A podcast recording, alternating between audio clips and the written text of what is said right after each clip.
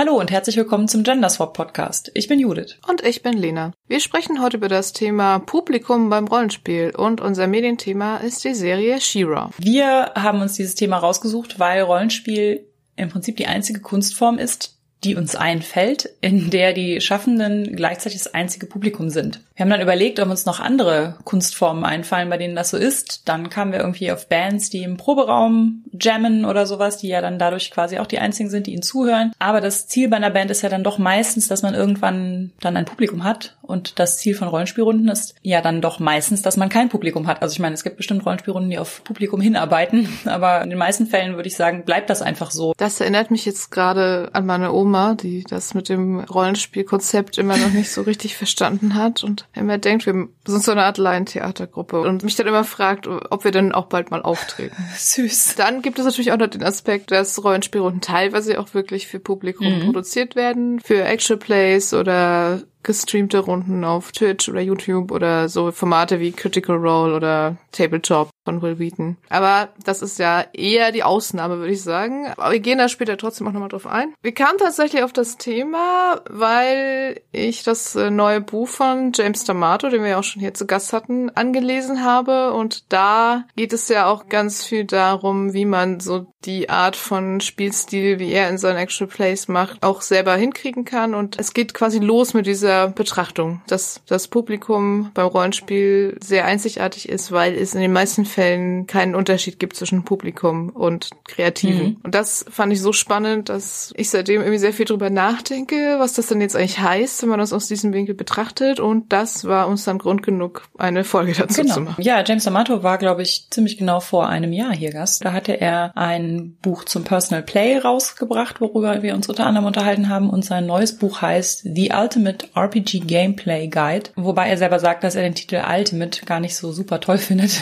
Das ist ein Verlag, der macht lauter so Ultimate Guides zu mhm. irgendwas und deswegen mussten sie halt immer Ultimate Guide heißen. Wir haben uns dann gefragt, was bedeutet das, wenn man sich selbst sowohl als Schaffender als auch als Publikum versteht. Und was heißt das für das eigene Spiel und was heißt das für die anderen, die ebenfalls dabei sind, also die auch gleichzeitig Publikum und Kreative sind? Ich finde es schon eine spannende Betrachtungsweise. Man sich eigentlich die ganze Zeit fragt, unterhält mich das jetzt? Mhm. Viele Menschen, die Rollenspiel machen, sind ja selber sich vielleicht auch gar nicht so sehr im Klaren darüber, was sie genau warum gut finden, was ihnen Spaß macht, was nicht. Und ich finde dieser Blickwinkel, wenn man sagt, wenn der Rollenspielabend jetzt eine Fernsehserie wäre, würde ich dann dranbleiben oder würde ich irgendwie ab abschalten, ist schon eine interessante Überlegung, die man sich mal stellen kann. Da kommt ja auch dazu, dass man dabei ja diese Perspektive hat aus der eigenen Sicht und aus der Sicht des eigenen Charakters, sodass jeder am Tisch im Prinzip auch eine eigene Geschichte irgendwie erlebt. Ne? Also man erlebt die persönliche Geschichte mhm. des Charakters, zu dem man ja auch das Innenleben so einigermaßen miterlebt. Und man erlebt aber gleichzeitig die Geschichten der anderen von außen. Ja. Da gehört dann zum Beispiel auch dazu, da haben wir ja schon mal drüber geredet, wie geht man mit Geheimnissen und Einzelszenen und sowas um und sind die anderen als Publikum quasi dabei? Hören die dazu? Oder ist es sogar wichtig, dass die von Sachen überrascht werden? Also geht man irgendwie raus und klärt Dinge draußen oder spielt Szenen separat aus oder so? Wie geht man damit um, dass, was weiß ich, eine Szene stattfindet und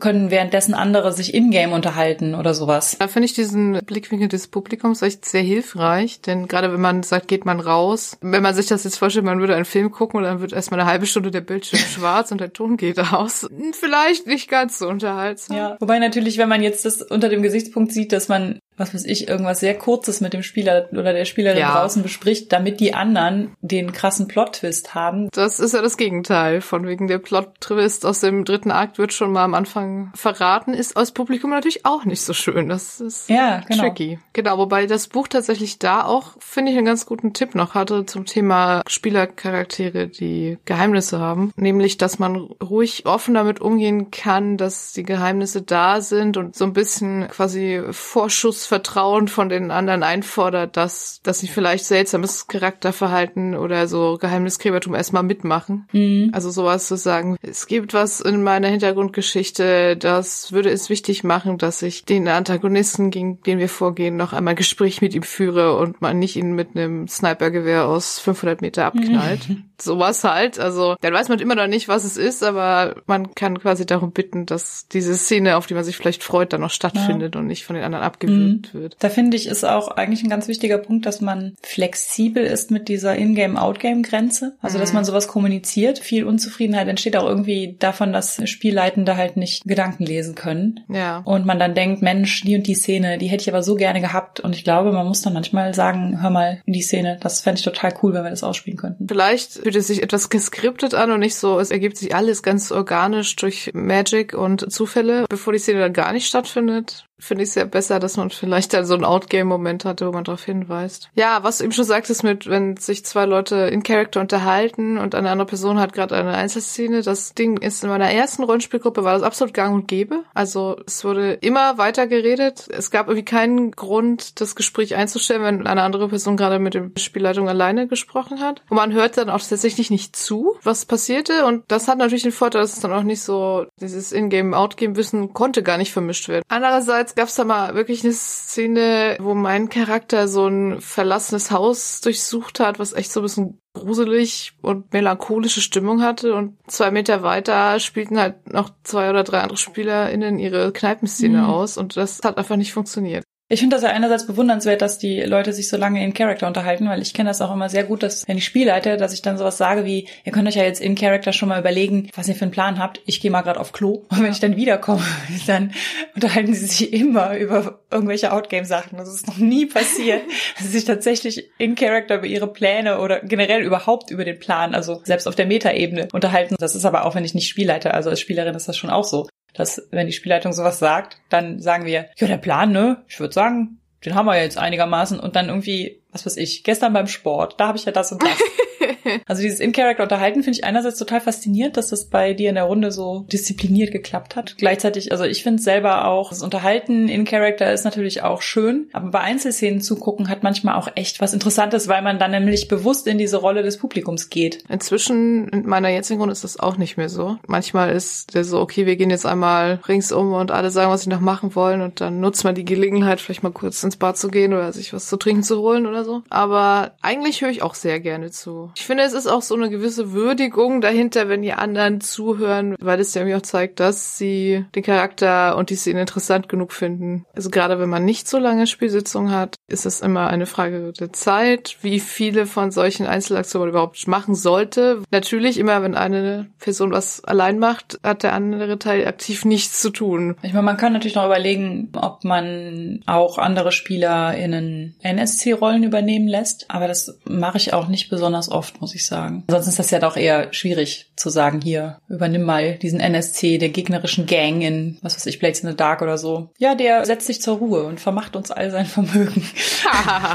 ich habe das, glaube ich, noch nie erlebt, dass mich jemand gefragt hat, spiel mal den NSC. Wir haben vor kurzem ein Einstellungsgespräch gespielt bei Aces in Space und da haben alle der Reihe nach einen Einzustellenden, also irgendwie Deckmannschaft, Kneipenpersonal und ich glaube ein Koch oder so haben sie eingestellt. Ah. Alle haben der Reihe nach einen NSC übernommen. Das war ja wirklich echt eine Fluff-Szene. Dann ist natürlich sowieso generell die Frage, spielt man Szenen, wo die Gruppe getrennt ist, genauso detailliert aus, wie Szenen, wo alle zusammen sind? Oder versucht man es dann irgendwie immer schneller abzuhandeln mit dem positiven Aspekt, dass man dann auch schneller wieder alle zusammen hat mit dem negativen Aspekt, dass sich dann diese Einzelszenen irgendwie noch blöder anfühlen, weil sie dann auch nicht mal auserzählt sind. Mhm. Das finde ich auch so ein bisschen zweischneidig tatsächlich. Also so Shopping auszuspielen oder so, finde ich halt auch immer eher nervig. Mhm. Sagt die Frau, die ein Minigame namens Shopping-Montage geschrieben hat. Aber das war was anderes. Das packen wir in die Show Notes. Also ich finde sowas wie, wir müssen auf einen Ball und kaufen uns dann alle fancy Klamotten und so, das kann man richtig gut ja. irgendwie ausspielen. Ich gehe nochmal Heilkräuter kaufen. Mhm. Also da möchte ich dann nicht das Verkaufsgespräch. Unsere City of Mist Runde haben wir im Prinzip so zwei Storystränge und der eine dreht sich mehr um Christians und meinen Charakter und der andere dreht sich mehr um den Charakter von unserem Mitspieler Klaus, weil der aus so einer Art krimineller Gang kommt und die beiden anderen sind halt so eine Wissenschaftlerin und eine Theaterschauspielerin. Ich finde da aber total gut, wenn diese Gang-Szenen stattfinden, weil ich da mich auch immer sehr an meiner Publikumsrolle erfreue. Also ich finde, anders als jetzt beim Einkaufen, passieren da halt Dinge, da finde ich es eigentlich total gut. Also so diese zwei verschiedenen Aspekte, dieses einerseits das, mm. die legale Welt und die illegale Welt oder sowas und dann guckt man in die anderen Sachen halt rein, wirklich wie bei einer Serie, wo es dann einen Schnitt gibt und dann eine Einzelszene mit einem Charakter von einem größeren Ensemble. Ja, ja und gerade City of Mist ist, finde ich, auch relativ gut darauf ausgelegt, dass es diese Einzelszenen hat, weil es hat ja diese Montage-Regelmechanik. Mhm. Und es geht ja auch bei allen Charakteren darum, dass sie alle was haben, was ihnen privat so wichtig ist, dass sie das auch zumindest ab und zu mal beachten und ja. sich damit beschäftigen müssen. Das ist natürlich auch mal die Frage, in welchem Setting man spielt. Denn beispielsweise bei sowas wie DSA oder anderen Mittelalter, Fentelalter-Sachen ist es ja auch immer so, wenn die Charaktere sich trennen, können sie auch nicht miteinander kommunizieren. Ja. Wenn man was wie City of Mist spielt, dann läuft bei uns tatsächlich auch immer relativ viel so über, ich schreibe das und das in den Gruppenchat. Mhm. Dann wissen alle Bescheid und man kann sich viel schneller wieder zusammenfinden, um dann gemeinsam weiterzumachen. Oder während man bei so mittelalterlichen Settings ja meistens sagt, so gut, wir gehen jetzt los und recherchieren und wir treffen uns zum Abendessen wieder hier ja, in der genau. weil vorher können wir eh nicht miteinander reden. Da stellt sich ja auch die Frage, ob es Szenen gibt, an denen gar keiner der Spielercharaktere beteiligt ist. Gibt's das bei euch schon mal? Also sowas wie einen Blick zu den AntagonistInnen oder eine Rückblende oder ja, bei City of Mist mhm. wäre das so dieses, die Neonbeleuchtung flackert und wir sehen rasche Schritte in Pfützen. Also bei City of Mist hatten wir es schon mal, dass es mit so einem Intro quasi mhm. losging. Ich habe das auch mal, als ich vor langen Jahren mal geleitet habe, eine Kampagne, habe ich das auch ab und zu mal gemacht, dass ich da wirklich so einen Vorlesetext geschrieben habe, wo sich dann so zwei NSC unterhielten, was sie eigentlich so über die Charaktere denken. Ja, cool. Aber ich meine, dass wir das zum Beispiel auch bei unserer Star Wars Band haben wir es auch ab und zu gemacht. Irgendwie bei Star Wars mit diesen ganzen Überblenden, die es in den Filmen gibt und sowas. Ich finde das da irgendwie total passend, dass man bei Star Wars das ab und zu einbaut. Also zumindest bei uns sind das ja super kurze Szenen. Weil da hält sich, glaube ich, dann diese Sache mit dem das Publikum sein dann sehr in Grenzen, wenn die Spielleitung ja. anfängt, das mit sich selber zu spielen.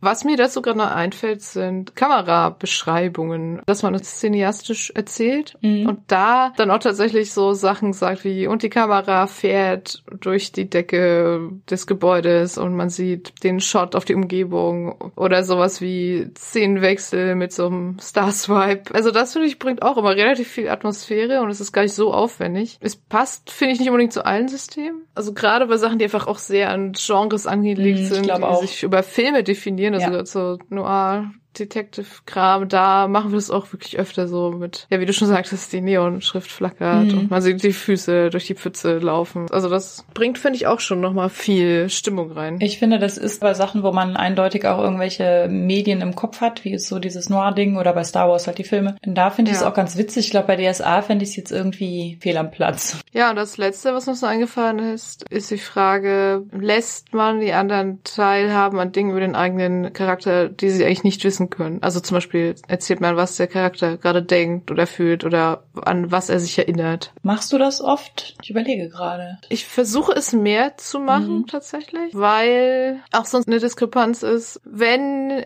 der Charakter jetzt von irgendwas zum Beispiel total geschockt ist und völlig sprachlos und völlig neben sich, dann kann man das schon ausspielen und das versuchen rüberzubringen, aber es endet leider oft damit, dass die anderen Spieler es nicht verstehen. Ich hatte das schon mehrfach, dass ich es versucht habe, Mhm. So auszuspielen, völlig abwesend, sprachlos oder verstummt und dann kommt immer sowas wie Lena, bist du müde, wollen wir lieber aufhören oder hast du schlechte Laune oder so und dann ja. ich so, nein, ich versuche hier Rollenspiel.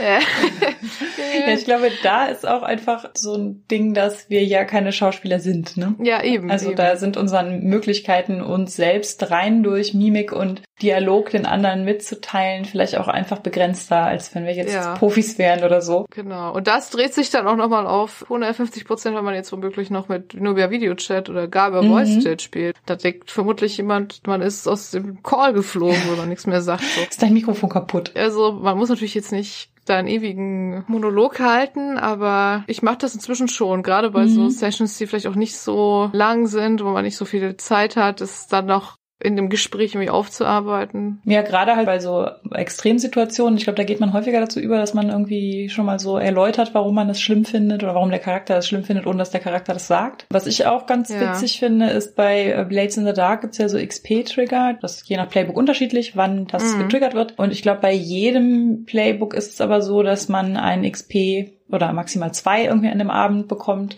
Je nachdem, ob man seine Glaubensgrundsätze, was einen antreibt und so, wenn man das ja. ausgespielt hat, dann ja. kriegt man dafür ein XP. Und da ja. finde ich teilweise auch, das reizt zumindest ein bisschen, um auch was von dem Hintergrund und so preiszugeben. Dann sage mhm. ich auch schon mal ab und zu so, ah, da sind das, das mache ich jetzt, weil ich nämlich als Kind, was weiß ich, im Waisenhaus, die haben mir da, da sind das beigebracht. Und dann mhm habe ich das nicht im Dialog klar gemacht, sondern dann sage ich es auch einfach so. Und das hilft natürlich, um den Hintergrund auch lebendiger zu machen. Ja, und ich finde das auch legitim, sowas einzubringen. Das macht ja auch den Charakter für die anderen Die ja, das, das ist es anderen plastischer. Also, sich dann wieder aus der Publikumssicht vorstellt, dann in einem Film vielleicht würde es einen kurzen Flashback geben oder man würde einfach... In einem Buch würde man in einem ja. Monolog lesen. Da hilft, finde ich, wieder so dieser Blick aus der Publikumssicht, um mhm das ein bisschen, ja, ein bisschen wegzugehen von diesem alles, was passiert, muss quasi in Character auch gesagt werden, weil das ist dann teilweise auch ein bisschen schwierig, weil wenn es jetzt halt irgendwas ist, wo der Charakter überhaupt nicht gern drüber sprechen möchte, aber man möchte trotzdem als Spielerin, dass es irgendwie ins Spiel kommt, dann mhm. muss man es, dann kann man es irgendwie gar nicht anders machen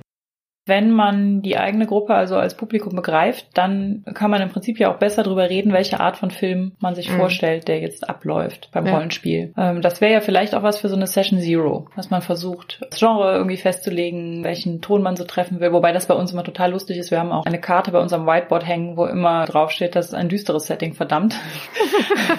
Weil wir uns immer ja. vorher überlegen, was wird jetzt ein düsteres Setting? Es ist auch schon mal düster, aber egal welches Setting wir spielen, es wird immer teilweise palpig und vor allen Dingen Dingen wird es auch immer lustig. Da haben wir irgendwann das zum Aspekt unserer Runde erhoben. Es ist ein düsteres Setting, verdammt. Wobei auch da, finde ich, kann man ganz gut damit arbeiten, dass man sagt, diese Szene wird jetzt sehr drunter leiden, wenn wir Witze machen. Ja lachen, jetzt mal eine Stunde Konzentration und danach kann man auch wieder einen Gag machen. Und ansonsten finde ich auch, wenn man sich das so vorstellt als Film, Serie, Buch oder so, dass man vielleicht sagt, ist diese Fantasy-Geschichte, die wir hier spielen, jetzt eher Game of Thrones oder eher Herr der Ringe? Also einfach, um so ein bisschen die Erwartung, die alle haben, auf eine Linie zu bringen. Und das ist vielleicht manchmal einfacher, es in so bekannte Medien zu übersetzen, als mit Begriffen wie düster oder High oder Low Fantasy. Da stellt sich irgendwie jeder was anderes vor vor, womöglich. Und natürlich kann man das dann auch gut benutzen, um dann auch noch über Sicherheit am Spieltisch und Dinge zu reden, die man nicht sehen möchte.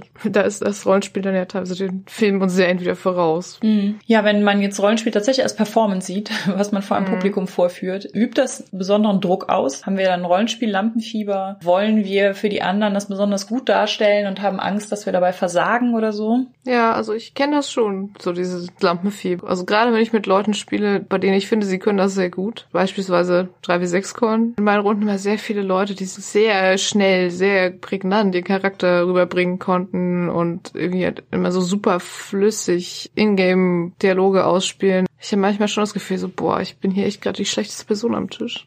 Ja, ich kenne es auch ein bisschen. Also das Rollenspiel Lampenfieber habe ich jetzt eher beim Spielleiten als beim Spielen. Wie du gerade sagtest, dass die anderen halt super flüssig in den Dialog finden und da total eloquent sind und sowas. Das hat ja so ein bisschen so diese Überschneidung mit dem LARP. Also beim LARP, also in vielen LARPs ist ja nicht überall dasselbe. Aber wenn man da ähm, besonders gut mit Latexwaffen kämpfen kann, dann kann man auch in-game den Kämpfer spielen, häufig. Mhm. Und muss das aber dann dafür auch outgame können und trainieren und sowas. Also zumindest so im klassischen Lab, weil man nicht gut sagen kann, ich habe aber den Wert hoch. Das hat man ja im Pen Paper nicht. Also man muss nicht kämpfen können, um eine Kämpferin zu spielen. Aber um die hervorragende Rede zu halten, die jetzt der Sozialcharakter vor der Königin hält, dann muss man die ja häufig tatsächlich halten. Also so für das Publikum, für die eigene Runde. Mhm. Und das ja. kann einen schon ganz schön irgendwie stressen. Wir hatten das bei diesem Theaterabenteuer auf Maraskan. Jenseits, Jenseits des Lichts. Lichts. Mhm. genau. Da weiß ich auf jeden Fall noch, dass mein Charakter, der da so quasi der Sozialcharakter in der Runde war, musste da mindestens einmal so eine weltbewegende Rede halten. Dazu natürlich dann auch noch würfeln, aber die Rede musste schon auch gehalten werden. Da war ich schon auch tierisch nervös vorher. War mir dann auch gar nicht so sicher, will ich das überhaupt? Also kann ich dem dann überhaupt gerecht werden? Wenn ich jetzt als erstes würfel und stelle fest, es ist ein gutes Ergebnis, könnte ich dann auch mich darauf zurückziehen und sagen, ich kann das jetzt nicht gut, Leute, der Druck ist zu groß. Mhm. Stellt euch einfach vor, ich habe eine ganz fantastische Rede gehalten. Folgende Sachen kamen in meiner Rede vor oder sowas. Oder mhm. zerstört das dann wiederum den Eindruck, den man vom Spiel hat? Also ich finde generell bei so Sozialproben, vorher würfel ich immer besser, weil nachher mhm. rede ich da irgendwie und finde wirklich gute Wörter und dann würfel ich aber einen Patzer und dann, ja, das ist dann so, als ob man im Film irgendwie zurückspulen muss weil es einfach nicht übereinzubringen ist. Ich bin doch gefallen und hatte das Gesicht voller Matsch. Ja, ist das zwar alles nur in meinem Kopf und hab den Mund noch nicht mal aufgemacht. Aber ich kenne das auch, also gibt ja durchaus SpielerInnen, die das nicht so gerne mögen. Und ich finde, es ist dann immer eine ganz gute Zwischenlösung, wenn man halt erst würfelt und dann, wenn es ein gutes Ergebnis war, gemeinsam als Gruppe erarbeitet, was in etwa der Inhalt der Rede war. Und vielleicht nur so ein, zwei schlaglichtartige Sätze, die dabei entstehen. Dann kann man es sich besser vorstellen als, ja, 18 Punkte übrig, super gut gelungen. Bei uns ist es häufig so, dass die Leute, die sowas ungern machen, dann auch keine Sozialcharaktere spielen. Also das wäre so ein bisschen wie, wenn du im Lab dann nicht kämpfen kannst, spielst du auch keine Kämpferin. Das ist natürlich einerseits auch ein bisschen schade. Also man müsste im Prinzip auch stärker so diese Möglichkeit öffnen, ja klar kannst du einen Sozialcharakter spielen, wir regeln das dann irgendwie, wir sind da nicht so streng, wir urteilen dann nicht oder so. Ja. Also habe ich häufig so den Eindruck, dass die Leute, die sich das dann auch nicht so trauen, die machen dann halt eher so den tumpen Kämpfer oder die Leute, die jetzt irgendwie Angst haben, dass sie, wenn sie den super intelligenten Magiercharakter spielen und dann aber nicht die Rätsel lösen oder so, klassischerweise. Dass es dann heißt, ja, so intelligent ist der Charakter ja gar nicht oder sowas. Also dass dann so ein bisschen so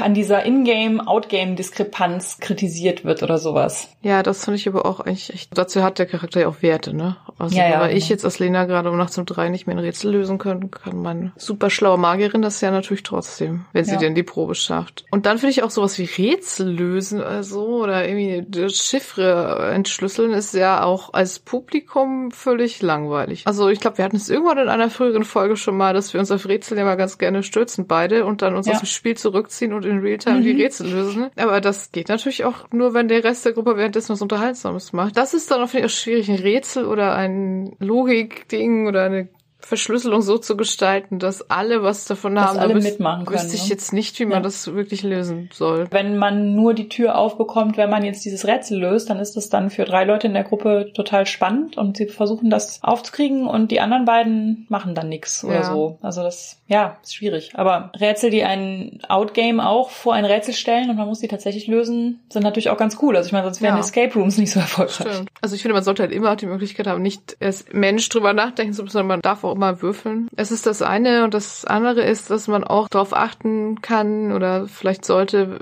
in welcher Situation ein wie komplexes Rätsel Sinn macht oder nicht. Also auf mhm. erzählerischer Ebene. Wir hatten mal dasselbe Rätsel in zwei Abenteuern. Einmal fand ich es total gut und einmal fand ich es total blöd. Einmal in unserer Myranor-Kampagne als Downtime sozusagen, während wir so ein paar Monate übersprungen haben, gab es unter anderem das Event, dass irgendeine Person auf dem Schiff dieses Rätsel aufgehängt hat. Das war dann halt ganz lustig und dasselbe Rätsel kann man im Abenteuer, auf wo so ein böser Kobold, Schelm oder sonst was auf so einem gruseligen Jahrmarkt, der den Charakteren immer so Rätsel stellt, damit sie irgendwen retten können. Und da hat es völlig die Stimmung gekillt. Da muss man sich dann vielleicht immer überlegen, was ist gerade wichtiger. Lieber die Stimmung halten oder lieber wirklich komplexes Rätsel einbauen. Ja, aber so Spannungsaufbau ist ja nochmal ein ganz eigenes Thema wo wir schon bei Publikum, Drama, Theater sind. Viele Rollenspielratgeber gehen auch darauf hier ein. Handlungstempo, Spannungsbogen, mehrere Akte, kleinere und größere Handlungen mhm. und so weiter, dass man darauf achten sollte. Es ist halt immer die Frage, ist das immer sinnvoll? Oder kann der Rahmen dann auch irgendwie zu eng sein, wenn man es immer in dieser klassischen Drama-Fünf-Akt-Struktur sieht? Ich habe so die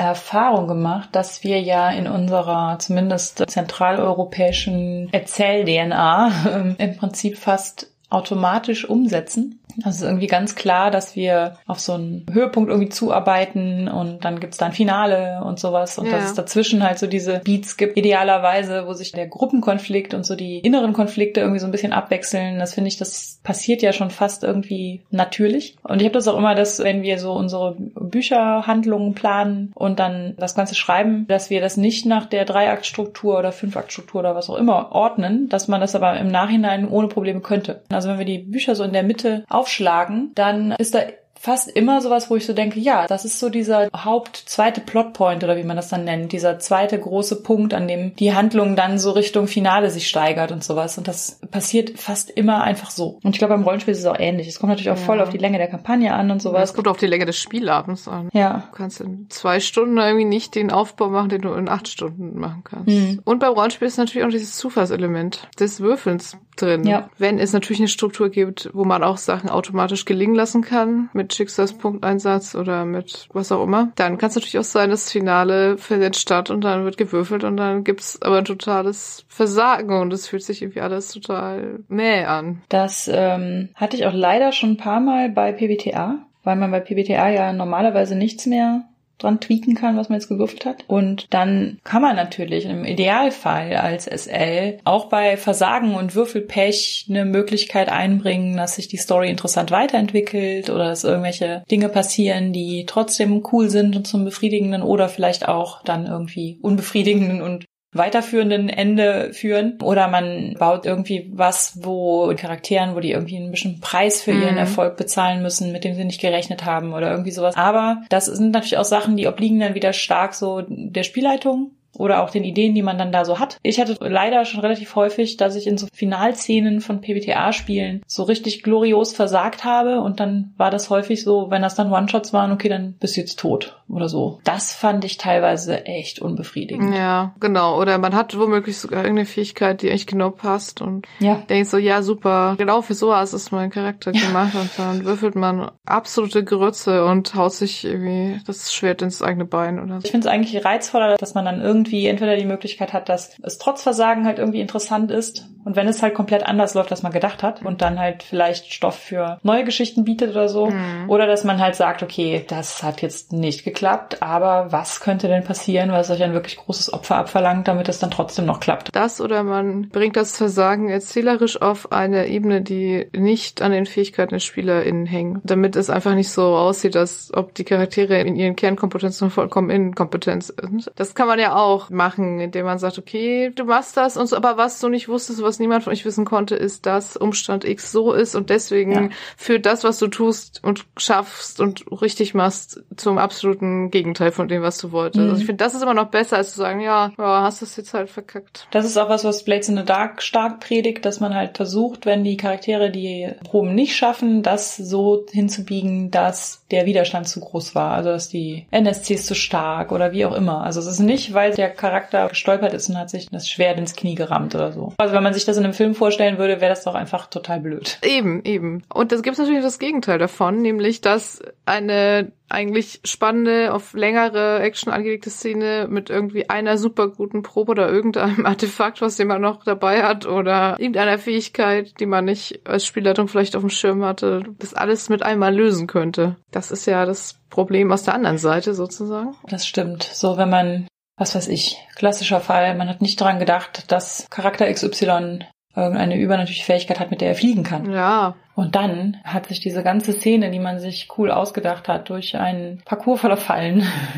hat sich dann erübrigt, weil der Charakter kann fliegen. Ich finde, das erfordert halt schon auch echt irgendwie so zum einen entweder spontane Ideen, wie man das anders regeln kann, damit es noch spannend ist. Oder halt wieder so dieses Rausgehen auf die Outgame-Ebene und sagen, hm, ja, fällt euch irgendwas ein, wie wir das anders regeln könnten, weil eigentlich wäre das jetzt für alle doof, wenn das jetzt so einfach sich lösen würde. Und ich hatte da ja Ideen zu und vielleicht findet ihr die auch cool und mhm. vielleicht kürzen wir das nicht einfach damit ab, dass du fliegst. Ja, ich glaube, das ist dann auch immer so ein bisschen die Frage, was die Spielleitung sich gedacht hat oder was man gerne möchte. Also manchmal ist es ja auch irgendwie, man hat vielleicht als Spielleitung sich einfach nur überlegt, okay, die Charaktere müssen auf diesen Berg kommen, auf sie da hochklettern, hochfliegen, äh, einen Drachen bezahlen, dass er sie hochfliegt, egal. Dann mhm. finde ich es halt, halt okay, nur wenn halt eigentlich das eigentliche Abenteuer womöglich oder die eigentliche spannende Sache auf einem bestimmten Weg liegen und dann wollen die dann aber nicht gehen, dann muss man leider, finde ich, schon sagen, okay, Leute, also ihr könnt das jetzt hier aushebeln, aber dann habe ich alles umsonst vorbereitet und wir haben irgendwie kein Abenteuer, was wir hier gerade spielen können. Ich finde auch, da muss ja. man nicht strikt auf der Spielebene bleiben. Und ich finde, das muss man auch gar nicht als Spielleitung alles selber lösen. Dann kann man jetzt sagen, okay, hast du eine Idee, warum kann oder möchte dein Charakter denn jetzt auf Teufel komm raus nicht fliegen, auch wenn es die Situation retten würde. Und das kann ja auch spannend sein und wieder einen neuen Konflikt einbringen. Und es kann natürlich auch sein, dass wenn man jetzt feststellt, die ganze Runde hat voll keinen Bock auf diesen Berg zu klettern und da Zufallsbegegnungen zu erleben oder irgendwie sowas. Und dann merkt man, das Publikum quasi fordert, dass das jetzt übersprungen wird und man was anderes macht oder da ja. schneller hochkommt oder vorspult oder so. Dann ist das ja auch was, was man irgendwie aushandeln kann. Wenn jetzt alle sagen, boah, wir haben sowieso immer so wenig Zeit und jetzt kommen da irgendwie noch so drei Kämpfe oder Fallen mhm. oder Rätsel oder keine Ahnung was, können wir das nicht irgendwie überspringen, dann finde ich das ja auch legitim, ja. weil das Publikum hat gesprochen. Ja, aber das ist natürlich auch manchmal schwierig, weil wir sind ja in anderen Rollenspielgruppen auch nicht alle gleich. Wo die eine Person es vielleicht total gut findet, auch so eine längere über Landreise sehr detailliert auszuspielen, ist die nächste vielleicht so, bitte können wir den Indiana Jones Modus anschalten und einfach kurz das Indiana Jones Theme singen und dann sind wir mhm. da. Da muss man dann wieder irgendwie gucken, dass alle irgendwie zufrieden sind und keiner abschalten möchte. Publikum ist ja schon mal sehr gemischt, auch wenn es nur aus fünf Leuten ja, besteht oder so. Ja. Das ist dann auch Verhandlungssache irgendwie. Aber gut, dazu hat man dann ja wieder im besten Fall ab und zu mal einen Feedback-Mechanismus oder ein Gruppengespräch, um das so ein bisschen im Auge zu behalten. Aber ich finde trotzdem, dass es hilft, wenn man sich das wirklich so vorstellt, dass es irgendwie nicht nur wir sitzen hier und würfeln und beschreiben ist, sondern dass, dass es schon auch darum geht, dass alle das, was passieren, irgendwie zumindest in 80 Prozent der Zeit unterhaltsam finden und mhm. es nicht etwas ist, wo sie, wenn es jetzt ein Buch wäre, sie einfach zuklappen würden oder wenn es ein Film wäre, den Fernseher ausmachen. Ich hatte das früher in meinen alten Spielrunden ab und zu, dass ich so dachte, wenn ich das jetzt konsumieren würde, dann hätte ich schon keine Lust mehr. Und dann war das so ein bisschen so ein Höflichkeitsding. Mhm dass man da so durchgesessen hat. So, ach ja, heute Abend wieder und mh, hm, das Abenteuer habe ich voll keinen Bock drauf. Und oh, das dauert auch immer so lange, weil Spielleitung XY hat eigentlich auch selber keinen Bock und dann schleppt sich das alles so und sowas. Und das ist echt was, das ist in den letzten Jahren echt besser geworden. Ich weiß nicht, ob wir einfach dadurch, dass wir jetzt älter und reflektierter sind, stärker in den Dialog gehen oder so, aber das mm. ist echt nicht mehr so oft, dass ich so diesen Eindruck habe, ich muss da jetzt durchsitzen. Nee. Und wenn es ein Buch wäre, hätte ich es schon lange irgendwie wieder in den Schrank geräumt oder so. Wenn es ein One-Shot ist für fünf Stunden, ja mein Gott, aber wenn es irgendwas ist, was eigentlich so kampagnenmäßig alle zwei Wochen oder so stattfinden soll, ich merke, boah, nee, das macht echt gar keinen Spaß. Dann steige ich auch eher aus der Runde aus, als dass ich mich da jetzt noch weitere 15 Sitzungen mhm. durchquäle. Bei Rollenspielen, die dieses Theaterartige so ein bisschen einfangen, da ist uns zum Beispiel Dialect eingefallen. Das hast du ja auf der 3W6-Con gespielt. Ja. Weil das auch so eine Aktstruktur ja, hat. Das hat tatsächlich relativ viele Regieanweisungen. Sowohl die drei Akte, wo am Anfang immer ein Text vorgelesen wird, wie in etwa die Stimmung im Akt sein soll. Man hat dann auch immer für jede Szene quasi so Karten und da ist auch immer so ein Prompt drauf, wo so Sachen stehen wie einen Moment, den die Gemeinschaft später bereuen wird oder sowas in der Art. Also tatsächlich ah, so richtige. Regieanweisungen für konkrete Szenen, mhm. die man mhm. einbauen soll. Das war natürlich hilfreich. Was auch eine Aktstruktur hat, fällt mir gerade noch eines Fiasko. Oh ja. Dann Red Carnation, so eine Black Grave habe ich Test gespielt. Das hat auch so ja, so eskalierende, auch zeitliche Stufen, auf denen das so ist. Also es hat ja Pariser Kommune 1881 als Thema ist das 1881, ich glaube ja. Und das fängt halt so hoffnungsvoll an und endet dann schließlich damit, nachdem es dann halt Krieg und alles Mögliche gibt, dass der letzte Akt dann nur noch so ein Epilog ist. Wer wird verhaftet, wer wird hingerichtet, wer kann entkommen. Da gibt es im Prinzip so bestimmte Schlagworte, wie die Stimmung sein soll, glaube ich, ne? Die Charaktere sind ja auch vorgegeben, man spielt auch zwei und da ist auch so ein bisschen so, wie das im Laufe des Spiels, wie diese Charaktere dann agieren werden mm. und sowas. Dann hast du ja neulich noch My Daughter the Queen of France gespielt. Mit Daniel Hessler, der das auch auf der 3W6-Con angeboten hat, wo ich es aber nicht mitgespielt habe und der uns dann ganz begeistert davon erzählt hat. Denn das ist für, ich glaube, Psychotherapeuten und Theatermenschen ein äh, sehr ergiebiges Spiel. Es ist nämlich im Prinzip eine Familienaufstellung in einer fiktiven Familie und das Setting ist komplett frei wählbar und designbar und so. Es werden Schlüsselszenen in einer Vater-Tochter-Beziehung dargestellt von Bezugspersonen des Vaters und der Tochter und die werden, je nachdem, aus welcher Perspektive sie jetzt dargestellt werden, dann auch unterschiedlich verlaufen. Also man spielt die mehrmals und es passieren unterschiedliche Sachen da drin und manche Sachen passieren aber jedes Mal. Die werden dann festgehalten und die müssen jedes Mal kommen, bestimmte Schlüsselsätze oder sowas. Das spielt zudem aber noch mit so Theater, Schauspielanweisungen so ein bisschen, also die unterste Stufe in Anführungszeichen, auf der man diese Szenen spielt. Dabei handelt es sich nur um Dialog, also man macht keine Beschreibungen oder Regieanweisungen, auch keine Mimik und keine Gestik und keine Emotionen. Man soll möglichst Oha. emotionslos nur den Text das vortragen. Das stelle ich mir auch schwierig vor. Fand ich auch super ja. schwierig. Dann die zweite Stufe war, meine ich, dass man Gesten und auch so Regieanweisungen, wie ich gehe in den Raum Raum oder mein Charakter geht rüber zum Bild und deckt es auf oder irgendwie sowas, dass man sowas sagen kann, aber immer noch ohne Emotionen. Mhm. Dann ist die dritte Stufe, dass man diese Beschreibung hat, die Gesten und dann endlich die Emotionen dazu nehmen darf. Und das ist echt so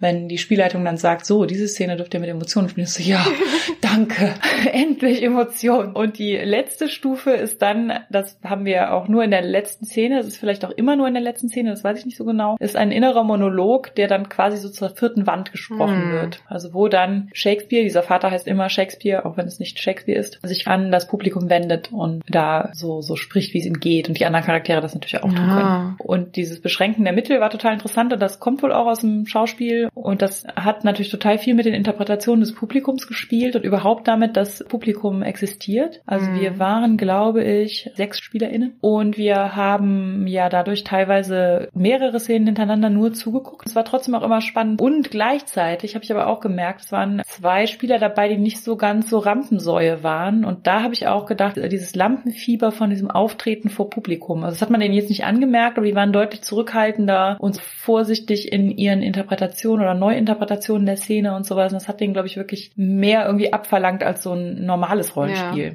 Ja, und dann haben wir natürlich noch das Rollenspiel, das tatsächlich Publikum ja. hat. Man nennt es Let's Play oder Actual Play.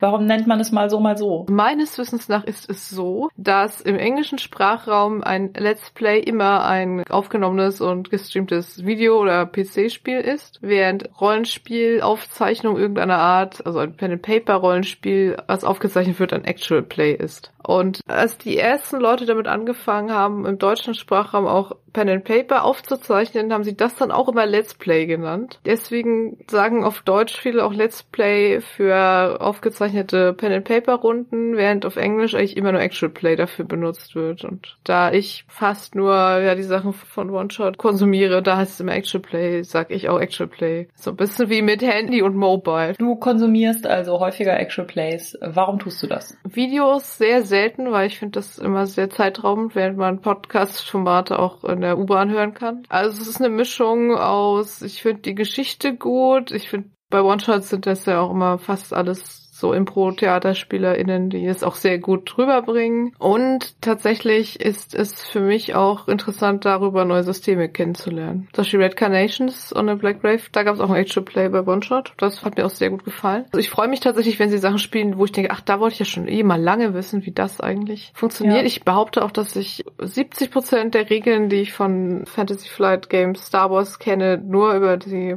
Kampagne von One Shot kenne. ja. und darüber das Spiel gelernt habe. Wobei sie auch da gar nicht so viel regellastig spielen, aber trotzdem. Was könnte es sonst noch für Gründe geben? Ich glaube, für viele ist es auch der Ersatz für eine eigene oh, ja. Runde. Wenn es gerade so Sachen wie bei der Tabletop-Show von Will Wheaton, wenn er halt irgendwie die eigene Lieblingsschauspielerin oder so mitmacht, dann vielleicht auch einfach, mhm. weil man gerne Promis, die man kennt, dabei zuschauen möchte. Oder natürlich, wenn man die Leute, die das machen, persönlich kennt, weil ein Freundeskreis so ein YouTube- oder Twitch-Stream hat oder dass mhm. man da dann deswegen reinschaut. Genau, ich könnte mir auch vorstellen, dass man sich ein bisschen sowas abschauen will als Spielerin oder oh auch oh ja, als Spielleitung. Oder dass man, wenn man jetzt so ein Kaufabenteuer hat, sehen will, wie andere Leute das gespielt haben oder sowas. Mhm. Das ist, glaube ich, einer der Gründe, weshalb diese alten DSA-Sachen, glaube ich, ganz gut laufen, also als mhm. Let's Play. Oder so bekannte D&D-Module. Man wollte schon immer mal wissen, wie das Abenteuer eigentlich läuft, hat es nie gespielt, hat keine Gruppe und dann denkt man sich, also analog zu wirklich Videospielen, wo man weiß, man kommt nicht mhm. dazu, dann gucke ich mir wenigstens ein Let's Actual Play davon ja. an. Und ich glaube, es ist mittlerweile auch im Rollenspielsektor so ein bisschen so ein Marketing-Tool ja. geworden, das zu machen. Ja. Jetzt völlig wertfrei, mhm. ne? Also es ist ja schon ein Unterschied, ob man theoretisch über ein Spiel redet oder ob man dabei zuhören kann, wie es gespielt wird. Aber das mit, um sich zu verbessern oder so Tipps mitzunehmen, das ist schon auch so. Also ich habe das nicht deswegen angefangen, aber ich benutze total viele Sachen die ich da höre. Ich habe leider immer grundsätzlich zu wenig Zeit dazu, weil die sind ja immer sehr zeitaufwendig auch einfach. Also das ist ja nicht wie eine Podcast-Folge, die ich in 40, 50 Minuten gehört habe. Wobei ich es eigentlich schade finde. Also ich hätte gern mehr Zeit dafür, aber im Moment ist es nicht drin. Und es gibt ja auch eine große Bandbreite, ne? Also es gibt ja Leute, die spielen einfach online über Webcam und lassen da halt YouTube mitlaufen. Bis hin zu so krass aufwendigen Produktionen wie Tabletop oder dergleichen, die es im Studio aufnehmen mit SchauspielerInnen und dann noch hinterher nachbearbeiten. Und da sind ja Welten dazwischen und ist, glaube ich, tendenziell schon die Chance, dass für viele was dabei ist. Wir hatten ja selber auch mal überlegt, ob wir mehr Actual Plays machen, aber ich wüsste wirklich nicht wann. So ein Action-Play, was ich gerne selber höre, ist, glaube ich, in der Produktion einfach schon echt aufwendig. Und da bin ich dann auch sehr dankbar, dass es dann echt so Formate wie Campaign gibt oder so, die inzwischen ja sogar mit Musik und Soundeffekten arbeiten. Das einfach wirklich sehr unterhaltsam ist. Findest du, dass das auch falsche Erwartungen ans Rollenspiel wecken kann, wenn das so hochproduzierte Sachen sind? Ja, klar, wenn man natürlich jetzt nur Critical Role oder Tabletop oder so kennt und dann kommt man in die erste eigene Rollenspielrunde. Und da sitzen so Nicht-SchauspielerInnen und die Spielleitung macht es vielleicht auch auch erst zum dritten Mal, dann kann das vielleicht schon erstmal so ein bisschen einen Dämpfer geben. Andererseits, also ich finde, die machen ja irgendwie auch nicht unbedingt ein Geheimnis draus, dass sie Schauspieler sind und dass es nachbearbeitet ja. ist und all sowas. Und daher finde ich, sollten eigentlich ja alle auch wissen, dass es dann nicht eine echte Runde ist, die so läuft. Man sieht ja auch in den USA, dass gerade dadurch, dass das so professionell gemacht ist und Leute da echt einfach Spaß dran finden, die vorher gar nicht wussten, ja. dass sie Rollenspiel cool finden würden, dass das ja auch eine Chance ist, dass einem breiteren Publikum, haha, jetzt ja. wieder bei Publikum, zugänglich zu machen und die Leute dadurch dann auch ins Hobby kommen. Das ist ja was, was bei D&D gerade super stark spürbar ist, dass D&D einen Zuwachs hat wie seit Jahrzehnten ja. nicht mehr. Und dadurch, dass es auch diversere Gruppen gibt, die gezeigt werden. Es gibt ja total viele, die sagen, oh, ich dachte mal, das ist nur was für Männer oder für Jungs oder nur was für Weiße oder erst als ich dann auch mal Leute wie mich gesehen habe, die das streamen und die das spielen und dann offensichtlich Spaß haben, habe ich gedacht, das konnte ich ja auch machen. Fehlt auch im Deutschen so ein bisschen, also leider, dass, dass hier keine Prominenten spielen. Wobei wir natürlich in Deutschland auch, also wollen wir Till jetzt Schweiger, was beim Rollenspiel. Jan-Josef Liefers und Till Schweiger.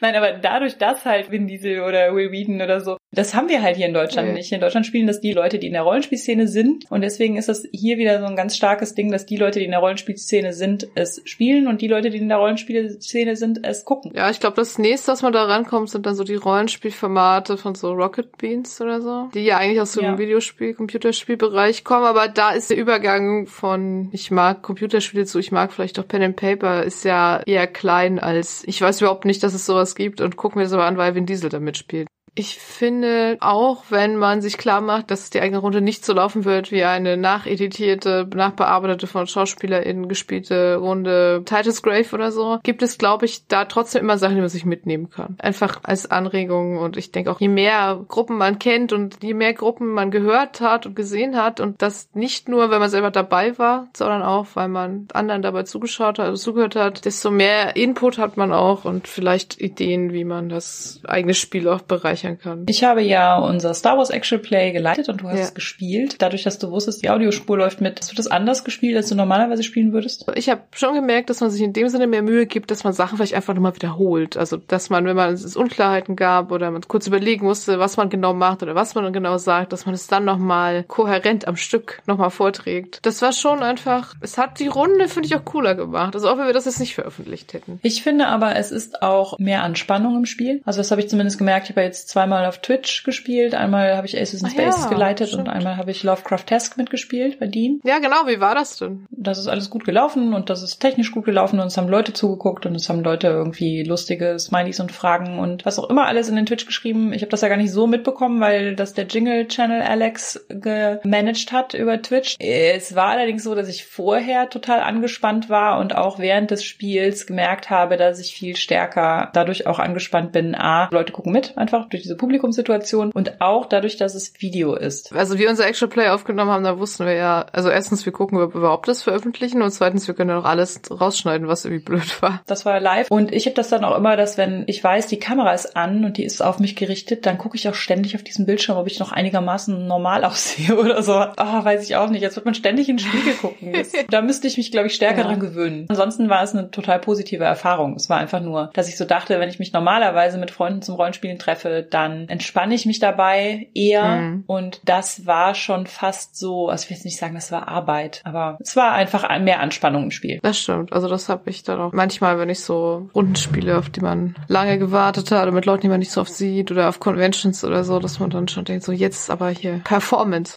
Hm, haben wir ein Fazit. Wir haben die Folge jetzt eine Woche lang vorbereitet oder so und vorher habe ich auch noch gar nicht so viel drüber nachgedacht, über diese Sichtweise mit dem Publikum. Ich finde das aber total hilfreich, mhm. tatsächlich. Es ist noch so ein weiteres Hilfsmittel, um zu kommunizieren, warum man vielleicht Sachen gerade mal gut findet oder nicht so gut findet oder was man gern anders machen würde, wenn man einfach darüber nachdenkt, dass man auch das Publikum einer eigenen Geschichte ist und gleichzeitig ja natürlich komplette Mitspracherechte hat. Das hat man als Publikum sonst ja auch mhm. nicht. Es ist einfach eine nette Sichtweise, um vielleicht so die eigenen Präferenzen ein bisschen auszuklamüsern. Das wollte ich eigentlich auch so sagen.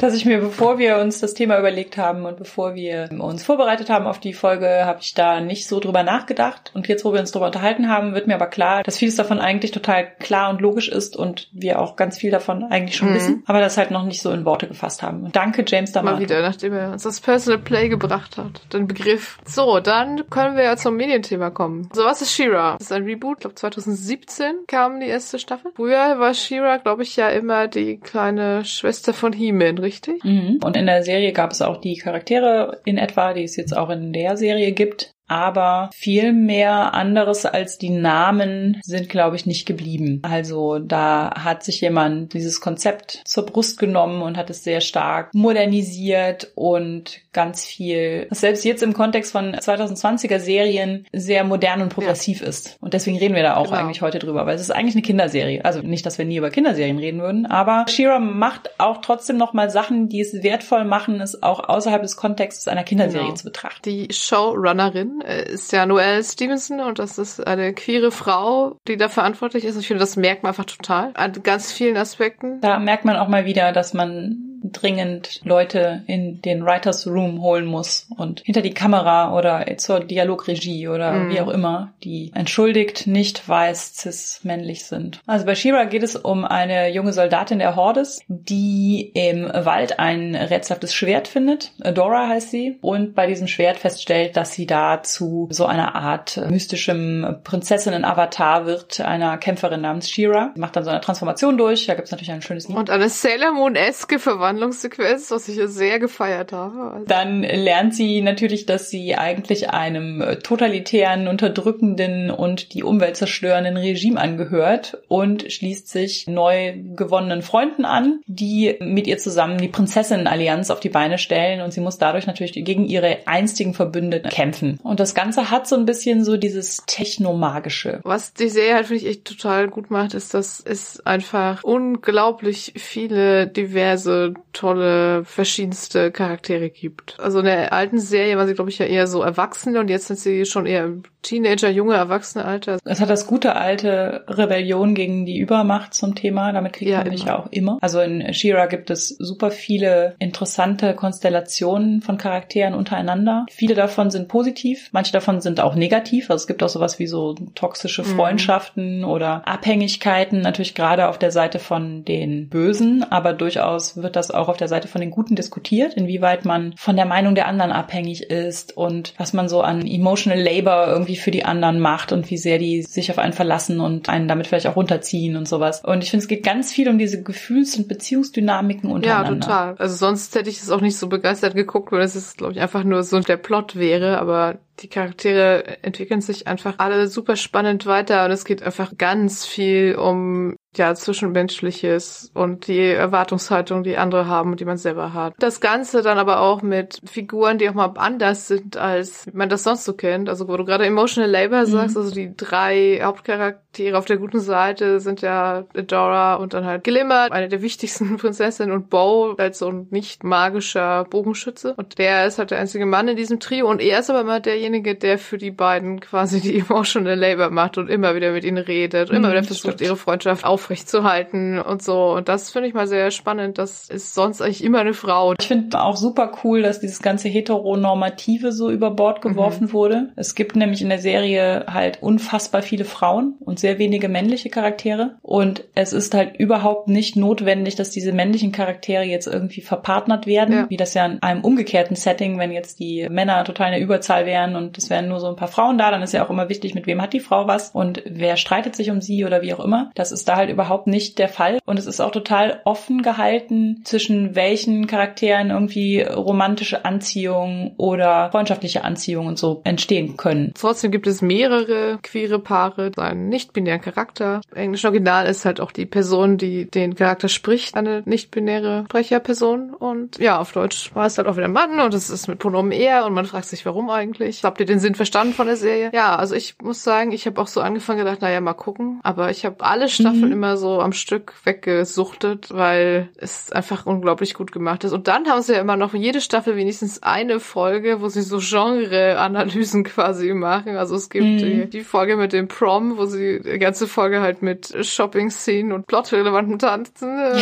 ja, verbringen. Es gibt die Rollenspielfolge, das hat mich extremst begeistert. Ja, es gibt die Noir-Folge. Also wir gucken das mit den Kindern. Ich habe auch nicht jede Folge total aufmerksam verfolgt. Gerade am Anfang gibt's viele so, wir reisen herum und und fragen die anderen Prinzessinnen, warum sie bei uns noch nicht mitmachen und ob sie nicht mitmachen wollen. Das sind auch so irgendwie ganz nette Folgen, aber da habe ich währenddessen auch schon mal was anderes mhm. gemacht. Was mir so aufgefallen ist, in der vierten Staffel gibt es eine Folge, wo Bo, das Einhorn und der Pirat mit dem Schnörres, wie heißt der noch? Und Seahawk machen einen Ausflug zusammen und da fiel das erste Mal meinem Sohn auf, dass das die drei männlichen Charaktere auf der Seite der Guten sind. Es ist meinen Kindern überhaupt nicht aufgefallen, mhm. aber uns als Erwachsene ja, total. natürlich total, weil wir das überhaupt nicht gewöhnt sind, dass wir einfach eine Serie haben, in der es fast nur Frauen gibt. Die Charaktere sind auch nicht alle Größe 36 Models, sie sind auch gar keinen Fall alle weiß. In der letzten Staffel, also in der vierten, da gab es auch einen Dialog. Ich kolportiere das jetzt nur. Eine von denen sagt, ich dachte früher immer, ich gehöre nirgendwo richtig dazu und dann habe ich die Prinzessin kennengelernt und habe festgestellt, die gehören ja alle mhm. nirgendwo dazu. Und das war nochmal so ein totaler Schlüsselsatz für mich, was diese Serie macht und warum sie das macht, weil das Kernelement davon ist nämlich, dass diese Leute alle total unterschiedlich sind und sich aber in ihrer Allianz zueinander finden und was gemeinsam bewegen können, indem sie Ja zu dieser Vielfalt ja. sagen. Also das ist so dieses Anerkennen von Vielfalt und von Unterschiedlichkeit als politisches Mittel zur Veränderung. Ja. Das klingt jetzt vielleicht total abstrus, aber das ist das, was die Serie transportiert. Ja. Vor kurzem, das hat mir Frank zum Geburtstag geschenkt, habe ich das Buch gelesen, Tiefrot und radikal bunt und das hat verschiedene Abschnitte, in denen es so um gesellschaftliche relevante Themen geht und ein Abschnitt davon dreht sich auch um Queerness und die Autorin hat im Laufe des Schreibprozesses oder davor oder so auch festgestellt, dass für sie Queerness, auch wenn sie sich nicht unbedingt als queer identifiziert, total wichtig ist für auch den nicht queeren Teil der mhm. Gesellschaft, dass diese Unterschiedlichkeit, die auch in der queeren Szene ja schon so drin ist, uns als Gesellschaft quasi lehrt, dass nicht alle so leben müssen ja. wie wir und wir nicht alles so vereinnahmen müssen, so nach dem Motto, ach, jetzt dürft ihr auch die Ehe für alle haben und dann lebt ihr bitte auch zu zweit und für immer treu und monogam und zieht noch ein paar Kinder auf, die ihr dann adoptiert oder sowas. Das ist ja auch schön, das ist super, dass es erlaubt ist, aber dieses Vereinnahmen von Leuten, die unterschiedlich sind und die anders leben und so eingliedern wollen in die Art und Weise, wie wir leben, hat natürlich auch was Patriarchales wieder mal. Ja, heteronormatives. Dass das so die ganzen queeren Gemeinschaften und Strömungen und politischen Bewegungen, aktivistischen Bewegungen und sowas, also auch den Leuten, die sich nicht als queer identifizieren, lehren, dass das in einer gut funktionierenden Gesellschaft alles nebeneinander und gleichwertig ja. seinen Platz hätte. Und das ist so das, was Queerness der Gesellschaft ja. gibt, weil wir ja immer so den Eindruck haben, so gesamtgesellschaftlich geben wir dann ganz großzügig mhm. und tolerant was, sondern das ist das, was Queerness der Gesellschaft gibt. Und das ist auch das, was in Shira irgendwie total durchsickert, diese Einstellung das dazu. Es scheint an allen Stellen so durch. Und ansonsten macht die Serie auch wirklich einfach Spaß. Ja, also schaut mal Shira. Es ist auf Netflix, vier Staffeln. Ja, dann war das unsere 18. Folge zum Thema Publikum beim Rollenspiel und Shira. Feedback zu dieser Folge lesen wir gerne auf Twitter unter genderswappod per Mail an feedback at genderswapped-podcast.de oder als Kommentar auf unserer Homepage www.genderswapped-podcast.de. Wenn ihr unseren Podcast mögt, erzählt doch euren FreundInnen davon, gebt uns eine positive Bewertung auf iTunes oder ihr spendiert uns einen Kaffee oder schwarzen Tee. Den Coffee-Link findet ihr unter der Folge. Wenn ihr unseren Podcast und noch andere tolle Projekte von Judith und Christian Vogt unterstützen wollt, dann könnt ihr das auf Patreon tun und den Link findet ihr ebenfalls in den Show Notes. Wir hören uns im Februar, sagen danke fürs Zuhören und bis zum nächsten Mal nächsten Mal. Bis dann. Tschüss.